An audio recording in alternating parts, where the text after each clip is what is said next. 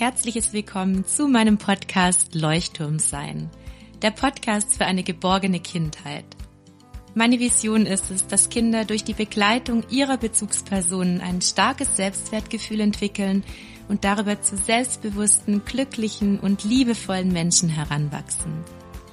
Mein Name ist Martina Stotz und als Doktorin der Pädagogik Wissenschaftlerin im Bereich der Entwicklungs- und Familienpsychologie sowie als Erziehungs-, Familien- und Paarberaterin unterstütze ich Eltern durch meine Online-Kurse und in Beratungen. Ich vermittle vor allem ganz praktische und sofort umsetzbare Handlungsstrategien, die Eltern dabei helfen, selbstsicher und erziehungskompetent auf ihre Kinder zu reagieren. Hallo und herzlich willkommen, meine Lieben, zu einer neuen Podcast-Folge zum Thema Lernschwierigkeiten liebevoll und kompetent begleiten. Ich freue mich riesig, weil ich heute zwei wundervolle Experten und eine Expertin zu Gast habe. Wir haben gerade schon darüber gesprochen, wie gendern wir das eigentlich, wenn ich mit Mann und Frau spreche, damit es politisch korrekt ist. Und ich freue mich riesig, dass wir über die Themen sprechen werden. Wie kannst du dein Kind bei Lernschwierigkeiten in Mathematik, beim Lesen und auch natürlich bei der Rechtschreibung begleiten? Da werden wir viele praktische Tipps geben. Ich selbst komme ja auch aus dem Bereich der Schulpsychologie und ich freue mich deswegen umso mehr, dass wir uns richtig gut austauschen können zu diesem Thema. Vorab möchte ich nochmal alle, die es noch nicht wissen, erinnern, dass nächste Woche am Dienstag, den 16.01. um 20 Uhr ein Live-Webinar von mir angeboten wird. Und zwar ist es für 0 Euro. Du kannst dich jetzt noch rechtzeitig anmelden über den Link in den Show Notes zum Thema Grenzen zeigen mit Klarheit. Was kannst du tun, wenn dein Kind nicht hört oder vielleicht, wenn du auch das Gefühl hast, ich sage alles hundertmal und es kommt bei meinem Kind irgendwie nicht an, dann ist dieses Webinar genau richtig für dich. Sei schnell, weil die Plätze sind tatsächlich begrenzt, weil meine Zoom-Lizenz begrenzt ist und sich schon tausende von Menschen angemeldet haben. Deswegen bitte schnell sein, einen Platz sichern und solltest du es nicht live schaffen, trotzdem einen Platz sichern, weil du kriegst über die Anmeldung ein, eine Aufzeichnung zugeschickt, sogar einen Tag später. Ich freue mich auf euch im Live-Webinar. Und jetzt geht's los. Herzlich willkommen, liebe Monika, lieber Thomas. Schön, dass ihr da seid. Hallo. Hallo Martina. Wärt ihr denn bereit, euch beide ganz kurz vorzustellen, vielleicht auch euer Projekt vorzustellen? Ihr seid ja Gründer und Gründerin von dem wundervollen Projekt School Life Balance. Vielleicht wollt ihr so ein bisschen was erzählen. Ich würde sagen, Ladies first. Ja, gerne. Ähm, zu dem Thema sind wir tatsächlich über unsere eigenen Kinder gekommen. Ich selber bin Lehrerin, Primarlehrerin in der Schweiz, ist das bis sechste Klasse und habe vor allem vierte bis sechste Klasse unterrichtet und Kinder, die grundlegende Lernschwierigkeiten haben, sind in dem Bereich häufig dann gar nicht mehr so im Klassenzimmer direkt unterwegs, sondern begleitet von schulischen Heilpädagogen. Von dem her direkt mitbekommen, was eigentlich da wirklich abgeht, habe ich erst mit meinen eigenen Kindern. Und da war für mich irgendwie, wie kann das denn sein? Ich sehe doch, was alles gelingt, was da für ähm, ja, fast ingenieurmäßige Projekte entstehen und dann soll Lesen nicht funktionieren. Das kann doch irgendwo nicht sein. Genauso beim anderen Kind mit dem Rechnen. Alles andere lief so gut. Wie kann das sein? Und da bin ich einfach von einer Weiterbildung zum nächsten, habe ausprobiert, was funktioniert, was nicht. Und da sind so nachher diese Puzzlestücke wie zusammengefallen und äh, irgendwann war das so logisch, was die Kinder brauchen, Schritt für Schritt.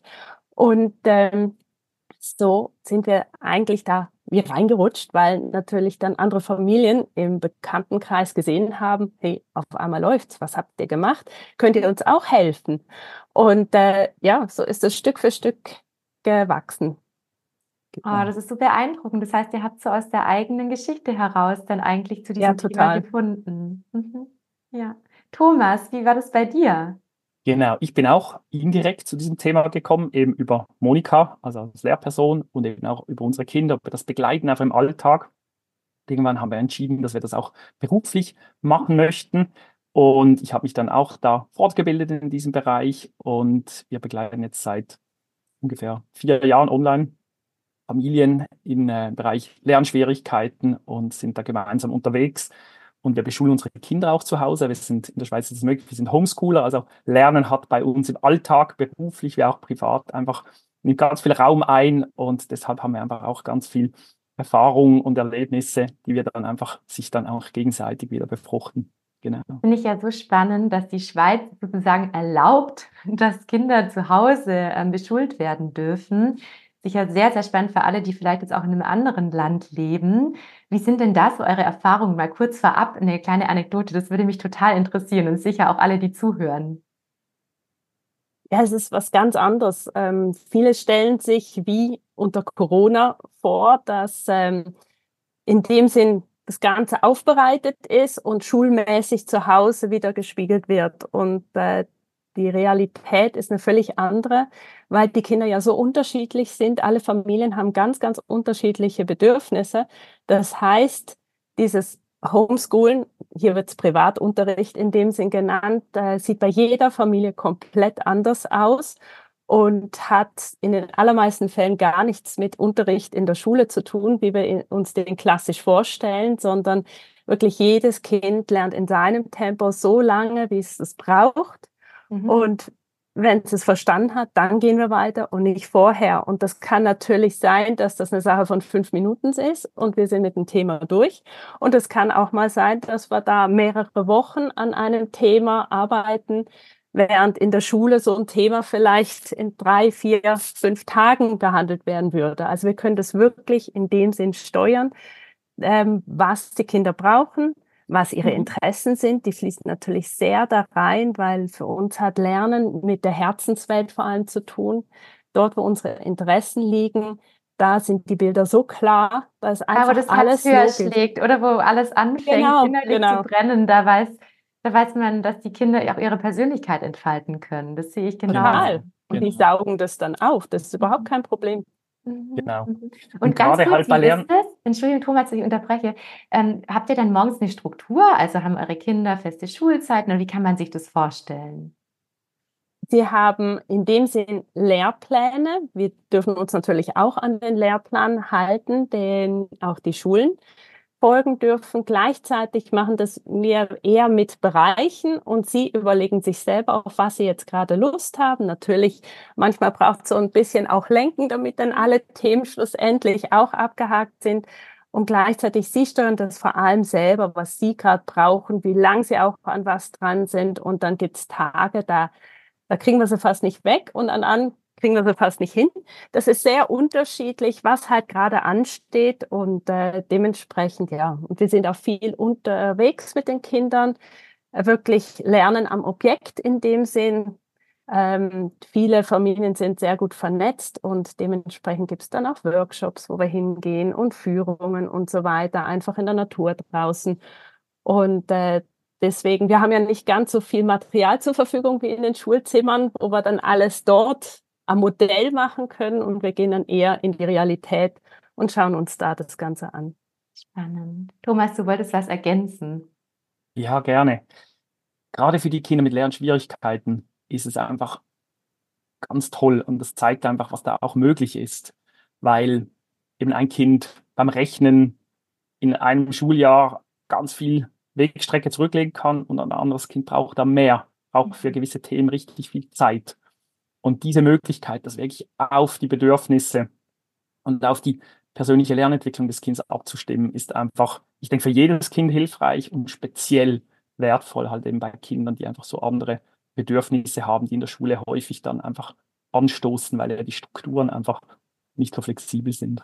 Mhm, auch es wäre so ein Traum, das Schulsystem dahingehend zu verändern, oder? Das wäre, wäre ein schönes Ziel für unsere Kinderseelen. Ja. Ich denke, das ist auch im Progress. Also das kommt mit mhm. der Zeit. Das Schulsystem ist aus einer anderen Zeit und das ist logisch gewesen, wie es damals aufgebaut war, auf die Bedürfnisse von damals. Und die Bedürfnisse haben sich natürlich gerade in den letzten 10, 20 Jahren extrem verändert. Und dementsprechend wird auch ein altes System, es braucht einfach Zeit und gleichzeitig das wird kommen. Hm. Ja, genau, beziehungsweise es wird ja viel mehr Fokus darauf gerichtet, glaube ich, erstmals, was Kinder überhaupt brauchen, also die Bedürfnisse der Kinder, die sind das erste Mal, finde ich, viel mehr im Blick. Also sehe ich ja auch, ich habe einen großen Fachkräftekurs, der ähm, Fachkräfte dahingehend ausbildet, dass sie bedürfnisorientiert in der Kita und in der Schule äh, mit Kindern umgehen. Und ich sehe einfach auch mehr und mehr auf dieser Fachkräfteseite, wie viel Interesse da ist, wirklich die Kinder zu sehen, ihnen das zu geben, was sie brauchen. Und dann ist diese Lernfreude auch so groß, wenn diese Bedürfnisse erfüllt sind. Und ich glaube, da sind wir auch schon mitten im ersten Thema gelandet. Wir wollten ja über die Ursachen von Lernschwierigkeiten sprechen. Was ist da so eure Erfahrung nach all dem, was ihr ja jetzt auch durch die Weiterbildungen und so weiter gelernt habt? Warum sind Lernschwierigkeiten da? An was liegt es? Die Kinder haben schlichtweg andere Bedürfnisse. Das ist genau das richtige Schlagwort da. Ähm, dieser klassische Unterricht, zum Beispiel in der Mathematik, ist, wir schauen uns das kurz an, vielleicht am Modell, und dann sind wir schon ganz schnell abstrakt. Und für viele Kinder funktioniert das hervorragend und die laufen dann mit. Und diese Kinder sind sehr visuell und die brauchen ganz, ganz starke Bilder, vor allem in ihrer Herzenswelt. Deswegen, wir fangen auch immer erstmal an, dass wir mit den Eltern schauen, wo ist eigentlich die Herzenswelt ihrer Kinder? Und dann kommen da so unterschiedliche Sachen raus, ähm, von Feuerwehr zu Landwirtschaftsmaschinen, natürlich die Einhörner und die Pferde. Und wenn wir jetzt ein Kind, das Einhörner liebt, äh, mit Beispielen aus der Landwirtschaft füttern würden, mhm. da kommen keine Bilder. Da mhm. macht das alles nicht Sinn. Keine Emotion, lernen braucht genau. Emotion. Genau. Mhm. Auf jeden Fall. Und äh, die Einhörner sind aber das für dieses Kind super stark und dann ist es auf einmal alles logisch, wenn diese ähm, Puzzlestücke dann zusammenfallen. Das heißt, Rechenaufgaben werden natürlich dann in Bilder, in Geschichten gepackt, die wie ihr so schön sagt, der Herzenswelt der Kinder entsprechen, der Interessen, der Begeisterung der Kinder. Das heißt, ihr seid der Überzeugung, Lernschwierigkeiten kommen daher, dass die Kinder nicht da abgeholt werden, wo wir sie emotional erreichen. Also das ist was, was wo ich auch immer total dahinter stehe, dass ich sage, dass Kinder sorgen und kümmern, ja, kümmern sich ja sehr gut um sich selbst. Und ähm, wenn ihnen das zu langweilig ist oder sie das Gefühl haben, ich werde nicht gehört oder gesehen mit dem, was mir wichtig ist, dann interessiere ich mich auch nicht dafür. Ja, Kinder können genau. ja nicht so richtig auch absehen in, in der Phase, in der sie oft noch in ihrer kindlichen Entwicklung stehen, was es jetzt bedeutet, wenn ich mich da jetzt nicht auf meinen Hosenboot setze und lerne und mich da reinfuchse, sondern Kinder sind da ja noch sehr stark impulsgesteuert und machen das, auf was sie Lust haben. Und darum ist es ja die Aufgabe von Lehrkräften zu schauen, wie kann ich diese Lust beim Kind irgendwie entfachen? Genau, und da kombinieren wir halt die Herzenswelt mit Spiele Mhm. Und damit läuft ganz, ganz viel. Wir hören dann immer wieder, aber das ist doch nicht Mathe oder das ist doch nicht Lesen oder Schreiben, sondern das ist ja nur Spielen. Und gleichzeitig, ja, Kinder lernen durchs Spielen. Das haben sie von Anfang an so gemacht. Und äh, das ist die Variante, wie es dann schlussendlich auch für alle Kinder funktioniert. Weil auch die, die im klassischen Unterricht keine ähm, sichtbaren Schwierigkeiten haben, auch die lernen natürlich viel einfacher, wenn wir sie dort abholen, wo sie gerade stehen und das Ganze spielerisch aufbereiten. Mhm. Oh, da kann ich kurz eine Geschichte erzählen aus meiner Grundschulzeit. Ich hatte immer so ähm, Klassentiere, also so Stofftiere, die gesprochen haben und die halt sehr lustig waren, auch die Stimmen ähm, unterschiedlich waren. Und immer dann, wenn die Kinder nicht mehr aufmerksam waren oder wie auch immer, haben diese äh, Kuscheltiere angefangen, eben die Sachen zu erklären. Und ich habe auch so gemerkt, sobald das Klassenzimmer gelacht hat, war die volle Aufmerksamkeit bei mir und dann äh, haben Kinder ja auch noch erzählt, keine Ahnung, wie, wenn ich die Jahre später getroffen habe, wissen Sie noch damals im Unterricht, wie, wie dann Edgar das Schaf das erklärt hat. Also das ist tatsächlich was, was bei den Kindern auch ins Langzeitgedächtnis geht, mhm. wenn etwas ja. lustig ist und ähm, nicht nur die Herzenswelt, sondern ich glaube, der Humor spielt auch so eine große Rolle, oder? Mhm. Ja, ja, total. Und es ist ja auch das Lernen über verschiedene Sinne, weil in der Schule ist klar, wenn die Kinder am Pult sitzen und aus einem Buch arbeiten, von der Wandtafel arbeiten, auf einem Arbeitsblatt arbeiten, dann ist das, die, die Sachen, die Inhalte sind ja immer dann zweidimensional, die sind auf dem Papier. Mhm. Und es gibt einfach Kinder, die einfach Schwierigkeiten haben, diese abstrakten Themen in ihre Vorstellungswelt zu holen. Und da kann Papier irgendwie diese Brücke nicht schlagen. Und da braucht es einfach andere Wege. Maria Montessori hat ja dieses Wort des Begreifens oder mit den Händen, das Anfassen und das Spüren, das Empfinden, das Erleben und das Denken und das Verstehen ist ja ganz nah beieinander. Und deswegen ähm, ist für uns ganz wichtig und für Kinder mit Lernschwierigkeiten ist es ganz wichtig, dass eben das Lernen weg vom Papier geht, dass es mit dass sie es tun, dass, dass sie das mit, erfahren mit, tun, mit allen mit Sinnen. Mit Wettrennen, wo die Figuren fahren, wo sie auf der Treppe hüpfen können, auf dem Trampolin lesen, ganz, ganz viele Sachen und da einfach auch da nochmal ganz andere Lernwege entstehen, die einfach den Kindern ähm, helfen, diese Sachen, die ja eigentlich schwierig für sie sind, aufzunehmen und für sich zugänglich zu machen. Das heißt, es ist auch ganz wichtig, die Erfahrung habe ich auch immer gemacht, die unterschiedlichen Lerntypen zu erkennen, also zu erfahren, wie lernt mein Kind denn eigentlich? Vielleicht wollen wir darüber kurz sprechen, dass Eltern, die ja, hören, ähm, wirklich auf ihre Kinder schauen und beobachten, wie lernt mein Kind? Vielleicht wollt ihr da den Input geben. Welche ja, also das ist genau das. Ähm, viele Kinder haben Mühe, lange zu hocken. Gerade der mhm. Tisch. Für uns Erwachsene ist Lernen gleich, ich hocke am Tisch. Ja. Und wenn wir uns kleine Kinder anschauen, ein zweijähriges Kind käme nie auf die Idee, sich die Bauklötze zu nehmen und an den Tisch zu sitzen.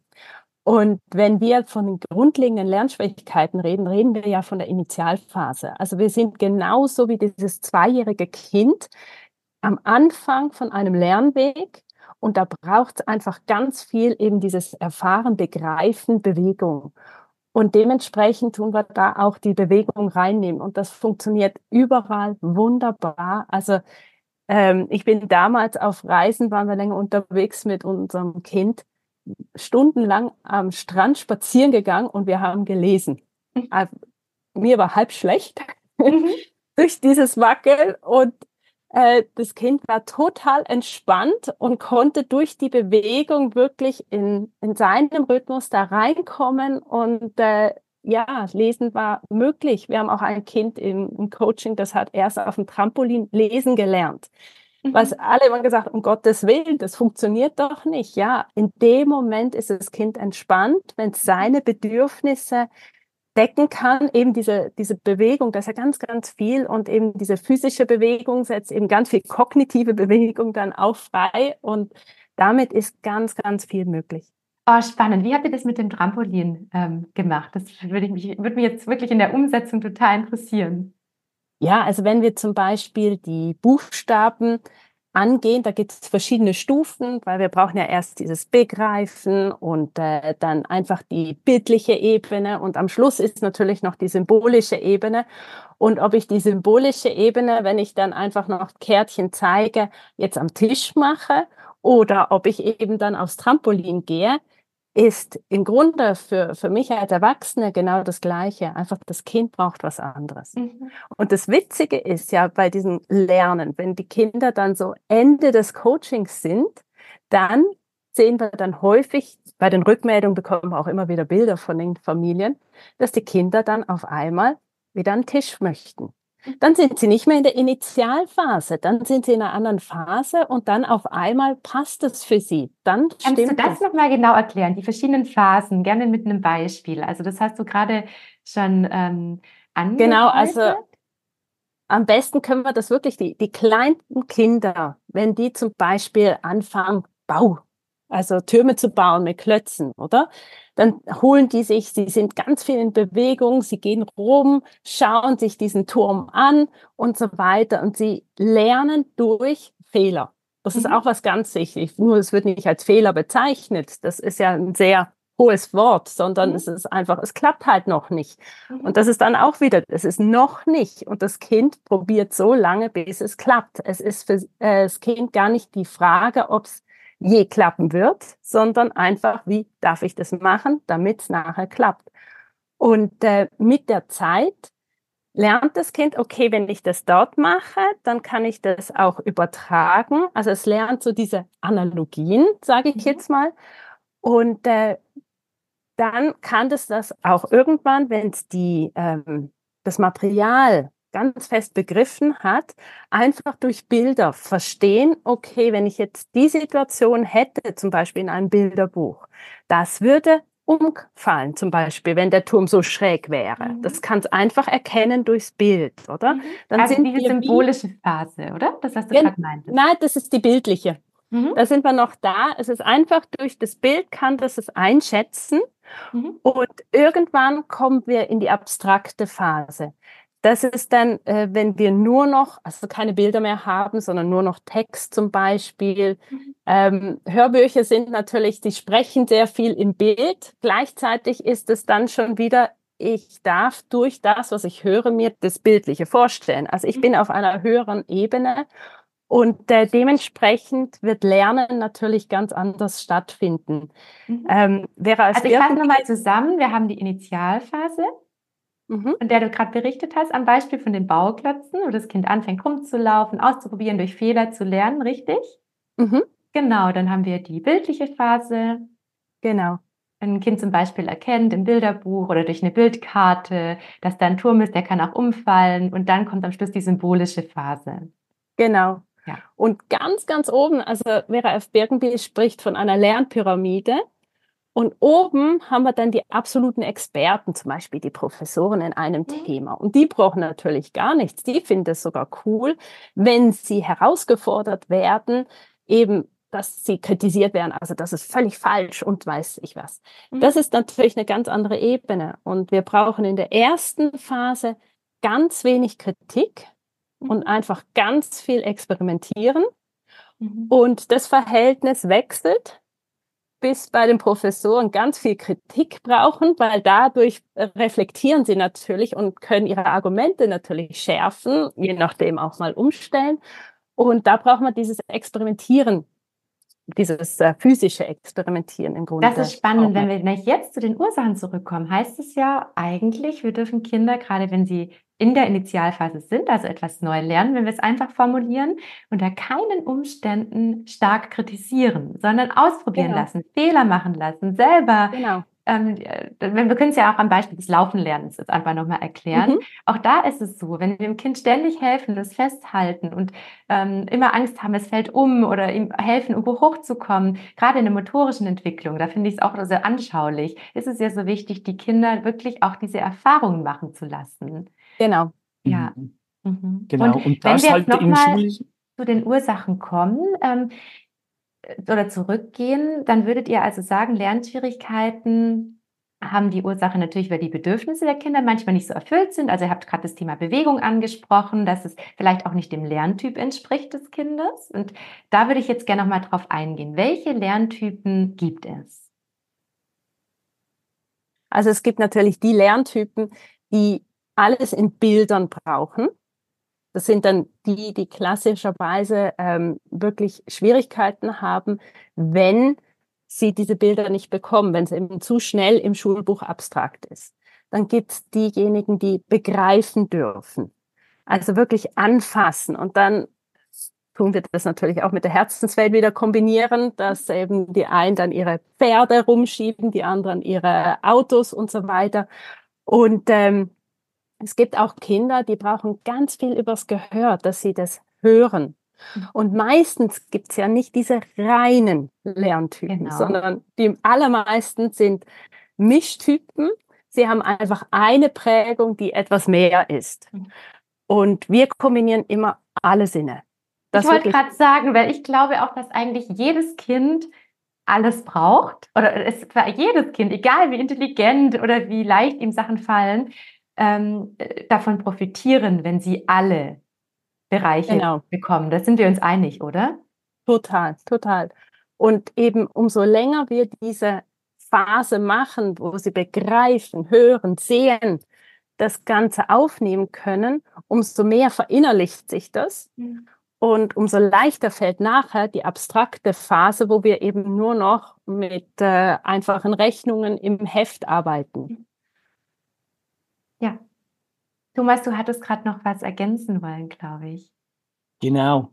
Ähm, es gibt auch noch so die eben nicht nur der Lernentwicklung, sondern viele Kinder mit Lernschwierigkeiten haben eben auch so ihre persönliche Befindlichkeit. Und sehr illustrativ sehen wir das so bei Kindern, zum Beispiel, die ADHS haben.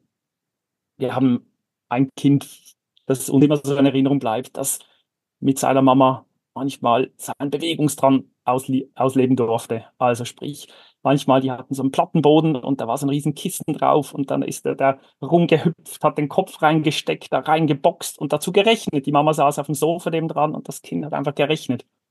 Manchmal saßen die zusammen mit Knuddeln auf dem Sofa und haben gerechnet, weil das Kind einfach da diese Ruhe, diese, diese Halt, diese Fürsorge, diese Stärke irgend von der Mama brauchte. Und manchmal, wenn das Wetter schön war, war der in seiner Buddelecke draußen und hat mit seinem Bagger rumgebuddelt und hat dabei gerechnet. Mhm. Und da sind ja auch gar Kinder, die Schwierigkeiten haben, die haben verschiedene Befindlichkeiten und manchmal braucht das Kind das und manchmal braucht es etwas anderes. Und situativ mhm. wie das Kind da zu spüren, es da abzuholen, was es gerade braucht, ist einfach ein wahnsinniger Türöffner für diese Kinder, weil sie dann einfach die Chance bekommen, offen zu sein und Sachen zu lernen, wenn es vielleicht jetzt im schulischen Umfeld dann fast unmöglich wäre, aufzuspringen und rumzuhüpfen im mhm. Klassenzimmer.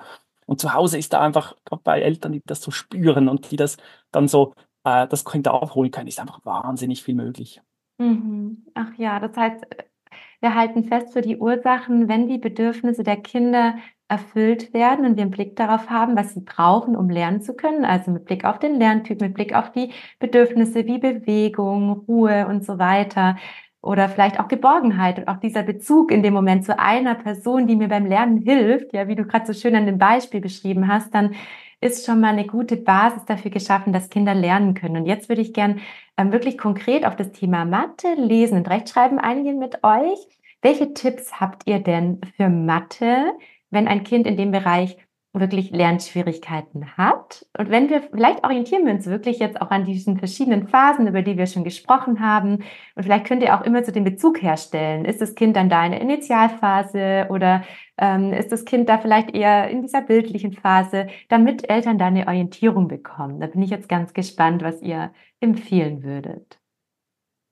Also bei Mathe geht es ja ganz stark um diese Vorstellung.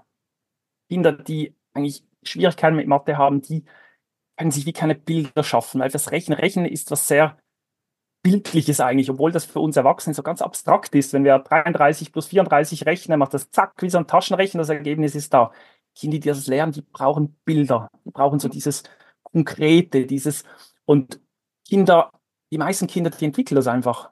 Die sind fünf, die sind in der Vorschule und die merken dann, ah, hier sind fünf Gummibärchen und wenn ich die zerteile in zwei und drei, dann ähm, brauche ich das gar nicht mehr zu zählen und 32 sind ja 5 und da kommt die Vorstellung für die Mengen, das Denken, flexible Denken in Mengen und dann auch das Kopfrechnen, das kommt irgendwie. Und da gibt es halt einfach die Kinder, die diesen Schritt nicht machen, die in den Zugang zu Mengen, zu Zahlen, die nie Zahlenspiele machen wollten. Es gibt Kinder, die alle Sachen ablehnen, die irgendwie was mit Mengen, mit Messen, mit Zählen, irgendwas zu tun haben. Und bei diesen Kindern geht es wirklich ums Bild weil sie sich irgendwie nicht vorstellen können. Das ist irgendwas Abstraktes, was sie nicht aufnehmen können und wo sie wie so eine Abwehrreaktion entwickeln. Und also ich denke da zum Beispiel jetzt an diesen Lebensweltbezug, auch zu sagen, hey, wir haben da jetzt eine Schachtel mit Eiern und ähm, oder wir, wir haben da eine Nudelpackung und zählen die in Dreierschritten. Oder also wenn ich jetzt so denke, wenn ich mit Kindern Mathe gemacht habe, dann ist dieser Lebensweltbezug einfach so enorm wichtig. Oder ich stelle mir gerade äh, dieses Beispiel vor, wie wir auf dem Sportplatz waren und dann angefangen haben, eben ähm, auszumessen und den Sportplatz über die eigenen Schritte auszumessen, über Plakate auszumessen. Das sind so Geschichten, Geschichten, die vergessen Kinder nie, weil sie da ja auch gemeinsam was geschafft haben. Also auch dieses Zusammengehörigkeitsgefühl beim, beim Rechnen oder eine Aufgabe lösen. Ja, es gibt ja auch diese bekannten Fermi-Aufgaben. Ich weiß nicht, kennt ihr die in der mhm. Schweiz? Genau, genau. Genau, wo man ja auch mit alles Mögliche in dieser Fermi-Aufgabe versucht zu verbinden. Also zum Beispiel, wie viele Socken werden in einem Jahr in einer Familie verbraucht, ja, und die Kinder suchen dann eigene Wege, diese spannende, ja sehr alltagsnahe Aufgabe zu lösen. Also seid ihr mhm. auch der Meinung, es braucht da diesen extremen Lebensweltbezug? Das ist, ist wahrscheinlich ein ganz wichtiger Tipp. Was ist jetzt allerdings, wenn ein Kind wirklich richtig Schwierigkeiten hat, äh, mit Zahlen umzugehen? Also es gibt ja auch die bekannte Dyskalkulie. Ähm, ich hatte auch Kinder, die das hatten in der Schule. Was, was empfiehlt ihr da? Da braucht es eben nicht nur ein Alltagsbezug, sondern eben den Herzensweltbezug. Also du hattest vorhin von Eierkarton geredet mit den Eiern drin. Mhm. Das kennen die Kinder und gleichzeitig berührt sie es nicht ganz mhm. so. Mhm. Und wenn wir das dann austauschen durch ihre Lieblingssüßigkeiten, und das darf auch zuckerfrei sein mit Rosinen und Nüssen, darum geht's nicht mehr, einfach all das, was sie wirklich gerne essen, das sind ganz andere Bilder. Mhm. Da sind sie ganz anders dabei. Und das dann aufzuteilen zwischen der Mama oder dem Papa und dem Kind, dann merken sie schnell, oh, wenn der Papa so viel hat, dann habe ich ja nur noch das. Das ist ganz anders äh, erleben bei den Lieblingssüßigkeiten, wie wenn das jetzt Eier sind. Ja. Und das ist schon mal so dieser Kern, wirklich die Herzenswelten aufnehmen, da, und deswegen funktioniert das auch nicht mit dem Kind, mit dem. Und also ich kann nicht ein Material für alle nehmen, sondern ich brauche da wirklich unterschiedliche Materialien, Süßigkeiten, wie auch immer, weil jedes Kind ist da wirklich anders geartet. Mhm. Wenn ich jetzt gerade daran denke, ähm, in Mathe haben wir ja das Bündelungsprinzip und das Stellenwertprinzip. Das heißt, dass ein Kind auch lernt, in, wie zum Beispiel eine Zehnerstange auch aussieht, ja, dass eine Zehn nicht einfach eine Zahl ist, sondern da wirklich zehn Einer drin sind und so weiter. Was haltet ihr dann von diesen Materialien? Also wirklich dieses, zum Beispiel dieses Dienestmaterial, wo ja auch diese Einerwürfel, Zehnerstangen, Hunderterplatten sind. Was haltet ihr davon? Das ist super genial. Nur nicht in der Initialphase. Das brauchen wir später. Wir arbeiten auch damit. Das ist wirklich ganz genial, dieses Zehner-System darzustellen und sehr einfach konkret zu zeigen, was denn da mit dieser Bündelung passiert und mhm. warum die eben uns auch so helfen kann. Nur ein Kind, was grundlegende Schwierigkeiten hat, dem fehlt ja meistens erstmal dieses Mengenverständnis. Mhm. Dieses Grundlegende, das fünf immer fünf sind und ich brauche nicht nachzählen. Es werden immer fünf sein. Und äh, solange wir das nicht haben, bringt das ganze Dienestmaterial nichts. Mhm. Und habt ihr da ein konkretes Beispiel für diese äh, erste Phase? Wie meinst du das? Aus eurer Arbeit, also mhm. wie ihr zum Beispiel ein Kind da begleitet habt? Also eben, wir nehmen da wirklich gerne erstmal die Lieblingssüßigkeiten und mhm. tun mit dem Kind diese erfahren, dass die Menge eben, wenn ich eine fixe Menge hier habe und ich kann die zum Beispiel rumschieben, dass das immer genau gleich viel ist. Ich mhm. kann die aufteilen und es wird immer, wenn ich eins rüberschiebe, wird immer gleich viel bei mir bleiben. Mhm. Oder ich kann es umdrehen und dann sind es auch wieder eins ist bei mir und gleich viel sind da. Und das sind so Erfahrungen, brauchen Sie erstmal ganz, ganz, ganz intensiv, mhm. damit wir überhaupt dieses Verständnis da bekommen. Ja. Und dann gehen wir an die Zahlzerlegung zum Beispiel. Also das ist ja ganz, ganz nah zusammen, so dieses Verständnis, was da passiert. Und dann brauche ich natürlich ganz sicher diese Zahlzerlegung, dass ich weiß, die sieben wird immer, also wenn ich vier habe, dann fehlt zur sieben immer noch drei ja. und nicht irgendeine andere Menge. Und diese Phase braucht bei den Kindern, die grundlegende Schwierigkeiten haben, länger. Und die darf auch länger bleiben. Und da dürfen wir so lange dort bleiben, bis das einfach total logisch ist. Mhm, die sogenannten verliebten Zahlen, oder? Die sind, glaube ich, bei Zum Beispiel, genau, genau. Genau, was genau. alles ziehen. Okay, ja. Also die Kinder fest, können, ja, die ja, Entschuldigung. verliebten Zahlen, die können die Kinder häufig, aber es ist auswendig gelernt. Genau. Es ist kein Verständnis unten dran. Mhm. Und klar können sie uns das ganz schnell sagen. Und gleichzeitig, wenn, wenn wir dann nachfragen, ja, und wenn du eins rüberschiebst, was ist dann? Und dann ist da eine Lehre, weil für sie sind das keine Mengen unten dran, sondern einfach wie ein Gedicht, das auswendig gelernt ist. Das sind ja, leere Worte in dem Sinn. Mhm. Und die, die, die Kunst ist ja genau das zu verbinden. Also diese Automation, von der halte ich zum Beispiel schon auch ganz viel. Allerdings ist es eben viel später erst, ja. Genau, das also ist erst, unsere oberste erst Phase. Die genau. Emotion, genau. dann sind wir ja wieder bei der bildlichen Ebene, wenn wir bei den Phasen bleiben, wo dann auch das Dienestmaterial mit reinkommt. Genau, und erst mhm. dann kommt der, die symbolische Phase, wo wir dann wirklich nur noch mit Zahlen und vielleicht auch mit dieser Automatisierung arbeiten, weil es ja auch so wichtig ist, dass Kinder schnell werden im Rechnen und wegkommen genau. von diesem zählenden Rechnen, genau.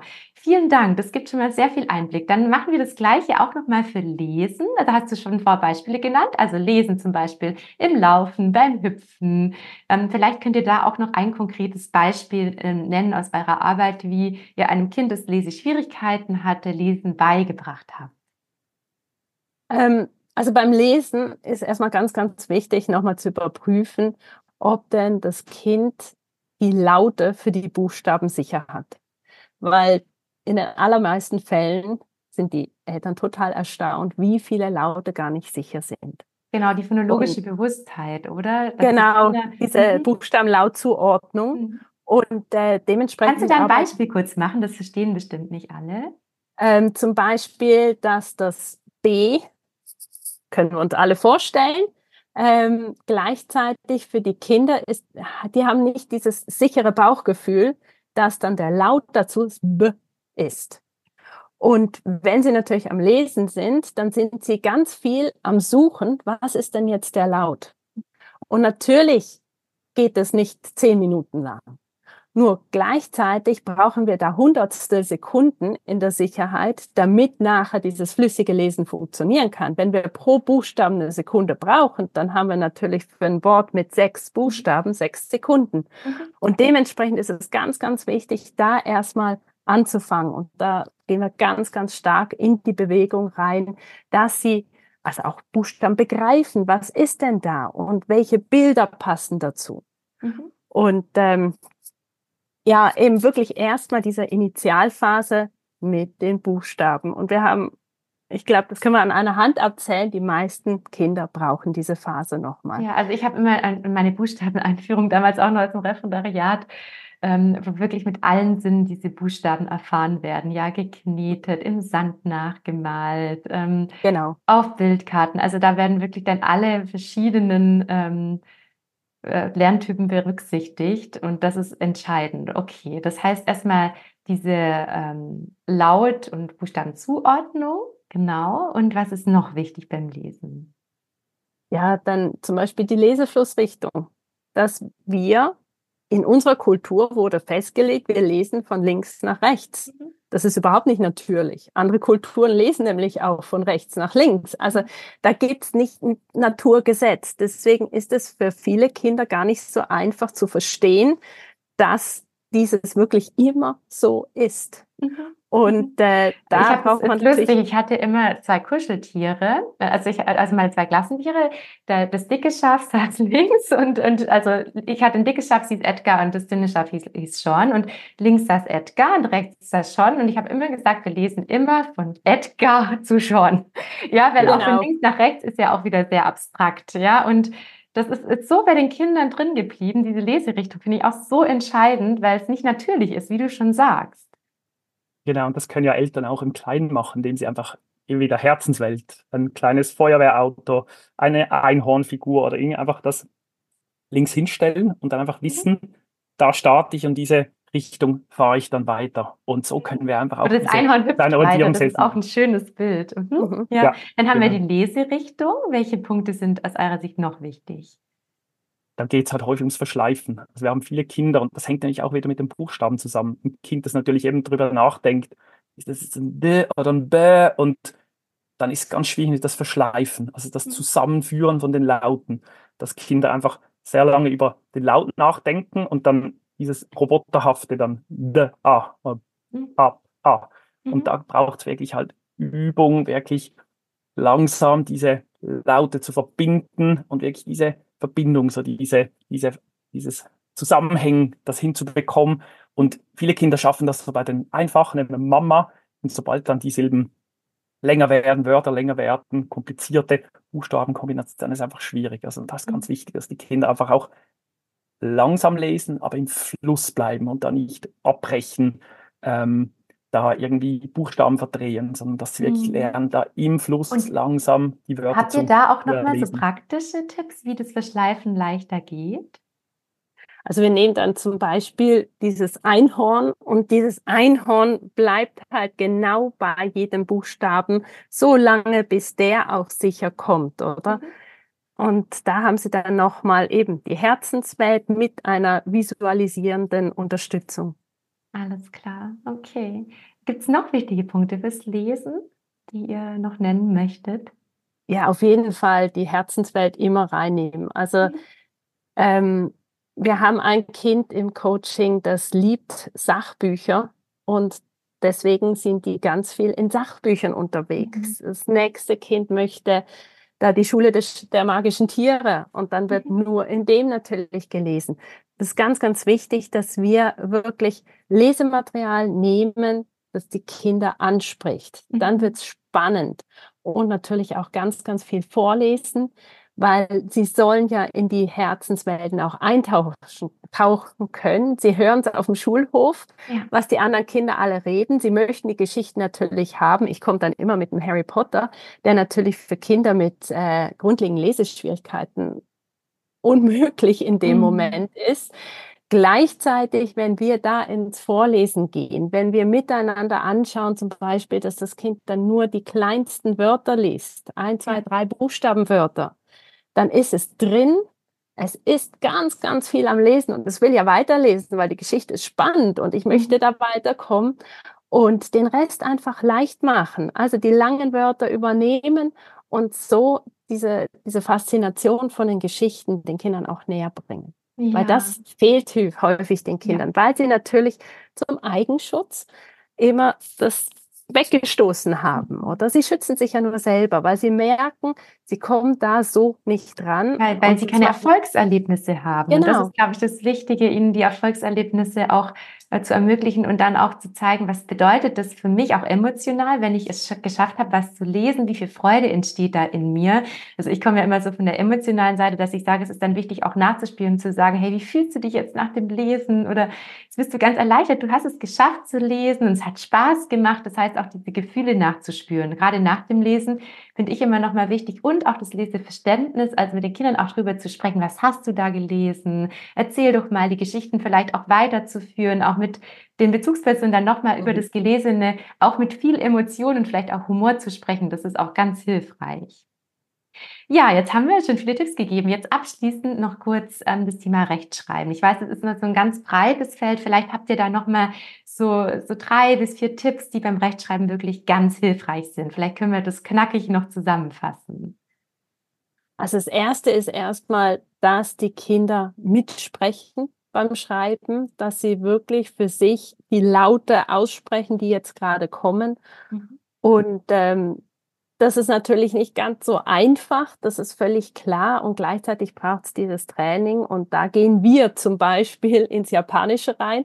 Wir haben selber mal in Japan gelebt und ah. die Kinder sind total fasziniert davon und auf einmal ist es gar nicht so tragisch, weil da ist ja eine ganz andere Welt, die sich jetzt wieder öffnet und ich brauche nicht diese blöden deutschen Wörter da, die sowieso irgendwie nicht funktionieren, sondern mit Japanisch funktioniert. Und mhm. äh, so sind wir da wirklich dran, mit den Kindern erstmal diese einfache Technik vom ähm, Mitsprechen zu, ähm, also einfach in dem Sinn, das ist die erste.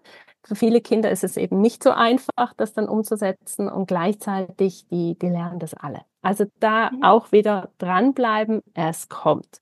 Okay. Und ähm, nachher sind da ja ganz viele Sachen, die wir erstmal, wenn wir die Hörmechanismen ähm, verstehen, auch durchs Hören schreiben können. Ähm, den Kindern wird häufig natürlich gesagt, ja, hör doch hin. Nur dieses Hinhören darf gelernt sein. Sie dürfen wissen, auf was sie denn hinhören dürfen. Ich bringe immer das Wort kannte oder ich mhm. kannte und die kannte. Schreiben wir anders und hören es genau gleich. Und äh, das ist so ein bisschen die Krux für die Kinder. Solange sie nicht verstehen, was dahinter ist, auf was sie hören dürfen, funktionieren zum Beispiel keine Doppelkonsonanten in der Mitte, weil sie einfach noch nicht verstehen, was wir eigentlich von ihnen wollen. Mhm. Und dementsprechend tun wir ganz, ganz viel mit dem Gehör, mit dem Begreifen da arbeiten, dass sie nachher das ähm, auch hören können. Mhm. Und eben, es gibt Kinder, bei denen das, ah, okay, ist gut, dann ist es eine Sache von fünf Minuten. Und da sind wirklich auch Kinder dabei, die brauchen mehrere Wochen. Wir haben jetzt gerade wieder mit einem Kind gefeiert. Jetzt hat es diese Doppelkonsonanten gehört. Und, Hast du mir ein Beispiel, wie du das konkret dann mit dem Kind machst? Ich glaube, das ist für die Eltern ganz interessant. Also wir springen zum Beispiel ganz viel. In die eine Ecke ist es mit einem Konsonanten und mit dem, in die andere Ecke mit Doppelkonsonanten. Mhm. Und äh, es braucht nicht mal viel. Es braucht wirklich nicht lange. Ein paar Minuten am Tag reicht völlig. Und wie macht ähm, ihr das mit dem Springen genau? Eben, das Wort sagen und dass das Kind dann entscheiden darf, höre ich das einfach oder höre ich es doppelt? Und dann und doppelt ist die linke Ecke und einfach ist die rechte Ecke, zum Beispiel. So ungefähr, okay. genau, mhm. genau. Mhm. Und ganz wichtig finde ich auch immer, ich sage auch den Eltern immer, sie sollen springen. Sie sollen Vorbild sein, weil wenn sie das vormachen, dann können die Kinder ganz viel abschauen. Mhm. Das ist was völlig anderes, wie wenn wir nur erklären ja. und Worte geben und das sind dann wieder keine Bilder. Und wenn ja. ich selber vormache, erstens mal ist es super lustig, wenn die Eltern springen für die Kinder und zweitens ähm, sehen sie, um was es geht. Ja, wunderbar. Das ist auch nochmal ein toller Tipp, das auch wieder mit Bewegung zu verbinden, auch da wieder alle Sinne anzusprechen. Ja, wunderbar. Gibt es noch äh, wichtige Tipps für die Rechtschreibung?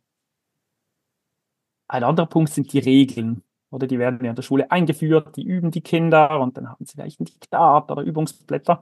Und was die Erfahrung zeigt, ist, viele Kinder, wenn die dann das nächste Mal etwas frei schreiben sollen, dann ist das irgendwie weg. Das ist ganz schwierig für die Kinder, dass wenn der Fokus auf etwas ist, dann gelingt es. Und sobald sie wieder dann überlegen, was soll ich jetzt schreiben, wie war meine Geschichte und wie schreibe ich das Wort, dann ist irgendwie das lange I oder was ist die Groß-Kleinschreibung, die ist dann einfach wieder weg. Und mhm.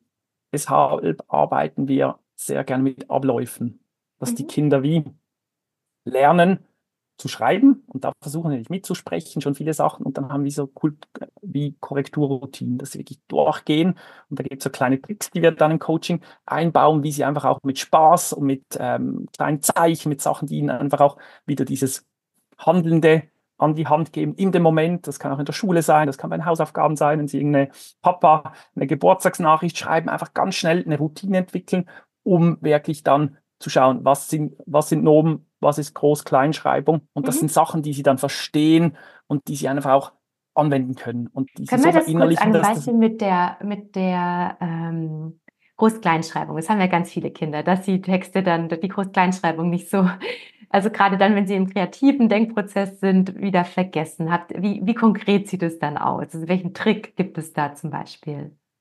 Ja, das ist natürlich leider keine Fünf-Minuten-Sache, sondern wir sind länger an dem Thema dran. Das ist so das Thema wahrscheinlich, das uns am längsten begleitet, das weil es geht erstmal drum, äh, mit den Kindern überhaupt dieses Bauchgefühl für was sind Nomen? Mhm. Habe ich jetzt einen Nomen vor mir oder nicht? Und da sind wir sehr, sehr lange dran an dem Thema überhaupt.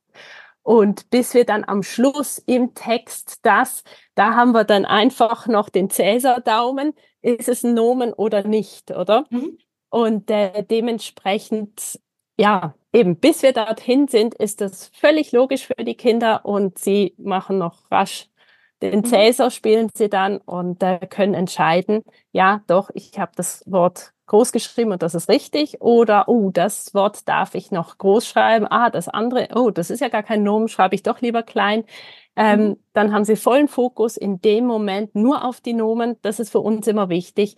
Genau, beim Korrekturen äh, lesen, das äh, ist so wichtig, dass die Kinder nicht zu viele Aufträge auf einmal bekommen, sondern genau eins nach dem anderen. Ja, genau, auf einer Sache liegt, wenn Sie den Text nochmal durchgehen, nur Nomen suchen, nur gucken, ob man nach dem Punkt groß geschrieben hat, ja, nur gucken, ob es ein Verb ist und es klein geschrieben wird und so weiter. Ähm, ich finde ja auch das Spannende, also was ich auch immer den Kindern und Eltern mitgebe, es werden alle Wörter klein geschrieben, alle. Mhm. außer mhm. die Nomen und am Satzanfang. Auch das ist für viele Kinder ein ries, eine riesige Erleichterung, weil viele Kinder suchen ja dann nach Verben und nach Adjektiven und das ist ja alles gar nicht nötig, sondern die, ja. die Grundregel ist immer alles kleinschreiben außer Nomen und am Anfang nach dem, nach dem Punkt groß. Das finde ich immer nochmal hilfreich. Genau. Ja, vor allem der Satzanfang, der ist häufig viel schwieriger wie die Nomen schlussendlich. Ja, genau. Dass der wirklich auch groß geschrieben sein darf, obwohl es gar kein Nomen ist. Ja. Nur auch da kann man wieder die Herzenswelt nehmen und sagen, du suchst zum Beispiel überall einen Einhornpups, ja, und das ist dann der Punkt. Und äh, alle genau. ein, nach ein, allen Einhornpupsen wird groß geschrieben. Zum Beispiel. Also fällt mir genau so. ein. Ja, ja. Das ähm, sind so Sachen, die dann sicher auch hilfreich sind, um Kinder da auch wieder ein bisschen mit abzuholen, dass es nicht so trocken wird. Ja. ja. Ich danke euch sehr für all die wunderbaren Tipps, ihr Lieben. Möchtet ihr noch ganz kurz sagen, was es denn bei euch für ein Angebot gibt abschließend? Und dann bin ich ich euch einfach unglaublich dankbar, dass ihr da wart und vielleicht stellt ihr jetzt abschließend noch vor, was, also wie man mit euch arbeiten kann. Ja, sehr gerne. Also wir arbeiten, wir begleiten Familien, deren Kinder grundlegende Lernschwierigkeiten haben im Bereich Mathematik, Rechnen, im Bereich Lesen und auch Schreiben. Also viele Kinder haben dann eine LRS-Diagnose. Wir haben Eltern, die einfach spüren, dass da was nicht ist. Es gibt Rückmeldungen aus der Schule, es gibt Diagnosen. Für uns spielt das keine Rolle, sondern es geht wirklich darum, dass einfach Schwierigkeiten mit den Grundlagen da sind. Und ähm, wir bieten das Lerncoaching, das Online-Lerncoaching an. Wir arbeiten 100% online und da kriegen die Eltern einfach spezialisierten, passgenauen Übungen, die sie brauchen. Sie üben 10, 15 Minuten mit dem Kind im Alltag, wenn es einfach für die Familie passt. Und die Erfahrung zeigt einfach, dass halt dieses regelmäßige, tägliche, immer wieder dran gehen, immer wieder das Gleiche sehen, da kommen die Fortschritte, da kommt die Sicherheit, da kommt das Vertrauen in sich selber. Jetzt gelingt und jetzt kommt der nächste Schritt. Und mhm. das Schöne ist, da verändert sich ganz viel, weil in der Schule ja häufig diese Sprünge sind und die Unklarheit und die Kinder da mhm. wie verloren sind. Und das können wir, das bringen wir weg. Und das andere ist, wir begleiten die Familien ganz eng auf diesem Weg, weil es ja einfach fachliche Begleitung braucht und eben auch ganz viel Beziehungsebene dabei ist. Wie kann ich mein Kind auffangen? Wie kann ich diese Durchstrecke überstehen? Wie kann ich jetzt den nächsten Schritt machen? Und da helfen wir den Kindern, äh, den Eltern einfach ihre Kinder in der kind Eltern-Kinder-Beziehung zu begleiten und da einfach diese Beziehungsebene und die anderen Wege, das Fachliche einfach unter einen Hut zu bringen. Und Ach, da wunderbar. entstehen einfach das heißt, ganz tolle Fortschritte. Über den Link in den Show Notes ähm, werden eure Angebote verlinkt sein. Ich werde es da alles reinpacken. Ihr schickt mir das bitte nochmal zu und dann alle Eltern, die da Unterstützung brauchen, finden die Unterstützung bei euch. Ich danke euch von Herzen für eure Zeit, für die wertvollen Tipps und wünsche euch alles, alles Gute und viel Freude mit eurem Projekt. Vielen Dank auch, Martina. Danke, Martina. Tschüss. Tschüss.